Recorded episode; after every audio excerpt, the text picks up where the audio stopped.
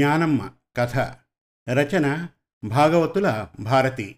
కథాపఠనం మల్లవరపు సీతారాం కుమార్. అమ్మగారు వెళ్ళిపోయింది. ఆశ్రమమంతా విషాదం అలుముకుంది కన్నీటి వీడ్కోలు చెబుతోంది. ఆశ్రమంలో చిన్న పెద్ద అమ్మగారి గురించి కథలు కథలుగా చెప్పుకుంటున్నారు. స్వర్ణ వదనం వివర్ణమైంది. తనకిప్పుడు యాభై సంవత్సరాలు. తను చిన్నప్పుడు ఎప్పుడు ఈ ఆశ్రమానికి తీసుకురాబడిందో తెలీదు. ఎవరో తనని వాకిట్లో వదిలేసి వెళ్ళారట. అమ్మగారు తన చేతులతో పెంచింది. అమ్మగారు తెల్లని చీరలాంటి బట్టను తల మీద ముసుగులా వేసుకునేది. నందివర్ధనం పువ్వును గుర్తుకు తెచ్చేది. తను విన్న కథ ప్రకారం ఆలోచిస్తోంది స్వర్ణ.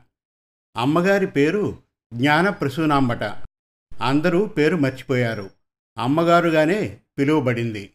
బాల్య వివాహం పేరుతో అమ్మగారికి ఎనిమిదేళ్ళ వయస్సులోనే యాభై ఏళ్ళ రెండో పెళ్ళి వ్యక్తికిచ్చి పెళ్ళి చేశారట.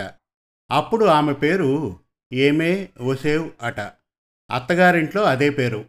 అక్కడ ఆమె పేరు అందరూ మర్చిపోయారు. ఈమె యుక్త వయసు వచ్చి సంసారం గురించి కలలు కనే వయస్సులో తన భర్త మొదటి సంబంధం పిల్లలతో అమ్మా అని పిలిపించుకుందామని ప్రయత్నించినా ఈమెను సవతి తల్లి అనే మిషతో గొడవలతో దూరంగా ఉంచేశారు. భర్తతో ఒక్క పిల్లనో పిల్లవాడినో కని అమ్మ అని పిలిపించుకోవాలని తపన పడింది. కానీ అప్పటికే క్షయరోగం ముదిరిపోయి అతనికి సేవలు చేయడానికే సమయం వెచ్చించింది. ఈమెకు ఇరవై ఏళ్ళు వచ్చేసరికి భర్త చనిపోయాడు. కాపురం చేయకుండానే విధవా అనే ముద్రతో పుట్టింటికి చేరింది. ఆ రోజుల్లో ఆచారం ప్రకారం శిరోముండనం చేయించి తెల్లచీర ముసుగుతో తిరిగే జ్ఞానమ్మ ఊర్లో అందరికీ వంటలక్క. ఏ ఇంట్లో ఏ కార్యం జరిగినా వంటకు సాయం వెళ్ళేది. తలలో నాలుగుగా మెలిగేది.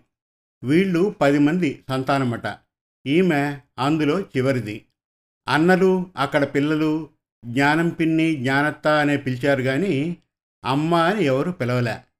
అమ్మ అని పిలిపించుకోవాలని ఎంత తపించిపోయిందో చనిపోయిన ఆ జీవుడికే తెలుసు. పెద్దన్న పెళ్ళాం పిల్లవాణ్ణి కని పురిట్లోనే పోతే ఆ పిల్లవాణ్ణి పెంచుకోవాలని అమ్మ అనే పదాన్ని చిలక పలుకుగా నేర్పుకుంటూ ఉంటే తమ్ముడు మధ్యలో వచ్చి బత్తపోయిన దానివి వీడు అమ్మ అని పిలిస్తే నాన్న ఏడి? నాన్నపోయిన ఇన్నాళ్ళకి నన్ను ఎలా కన్నావు? అని వాడు అడిగితే ఏం సమాధానం చెబుతావు? అనే మాటలతో గుండెల్లో గుచ్చేసి అత్త అని అలవాటు చేశాడు. నలుగురు పిల్లల తండ్రి అన్నయ్యకు తనకన్నా తక్కువ వయసున్న మరో అమ్మాయితో పెళ్ళి జరిపించారు పెద్దలు. ఆ పెళ్ళిలో చాకిరి అంతా జ్ఞానమ్మదే. కానీ ఇంత చిన్న వయసులోనే భర్తను కోల్పోయిన జ్ఞానమ్మకు పెళ్ళి చేయాలనే ఆలోచనే పెద్దలకు రాకపోవడం అనే విచారకరమైన సాంప్రదాయాన్ని మోసింది. భర్త నుండి సంక్రమించిన ఆస్తితో ఇంట్లో అందరితో పోరాడి ఊరి చివర ఈ ఆశ్రమం పెట్టింది. అప్పుడు స్వర్ణ మొదటి అనాథ పిల్లగా ఆశ్రమం ముందు వదిలేయబడి జ్ఞానమ్మ చేతుల్లోకి వచ్చింది. ఊహ తెలిసాక వారు వీరు పెద్దవాళ్ళంతా చెప్పారు అమ్మగారిని అమ్మగారు అని పిలవాలని. అప్పటినుంచి అమ్మగారు అని పిలుస్తూనే ఉంది. చాలామంది పసిపిల్లలు పెద్ద పిల్లలతో అమ్మ అని పిలిపించుకోవడానికి ప్రయత్నించింది జ్ఞానమ్మ. కానీ ఆమెను గౌరవమో భక్తో వినయమో అమ్మగారుగానే పిలిచేవారు. తన గుండె లోతుల్లో అమ్మ అనే పిలుపు ఆవిరైపోయింది. స్వర్ణ పెద్దదై ఈ ఆశ్రమంలో వ్యక్తినే పెళ్ళి చేసుకుని పిల్లల్ని కన్నాక ఆ పిల్లల్ని ఎత్తుకు తిరుగుతూ జ్ఞానమ్మగారు పడ్డ ఆరాటం స్వర్ణ గ్రహించింది. తనే కాదు ఆశ్రమంలో ఎంతోమంది పిల్లల్ని కన్నారు. ఏ పిల్లల్ని చూసినా అమ్మగారి తపన అమ్మ అనే పదం వాళ్ళ నోట్లోంచి రాగానే అమ్మగారు చేసే సంబరం ఆమె చేసే ఉత్సవం ఆ తర్వాత పిల్లలతో తల్లిదండ్రులు అమ్మగారు అని పిలిపించి దండం పెట్టించడం అప్పుడు అమ్మగారి ముఖంలో మారే రంగులు స్వర్ణ గ్రహిస్తూనే ఉండేది.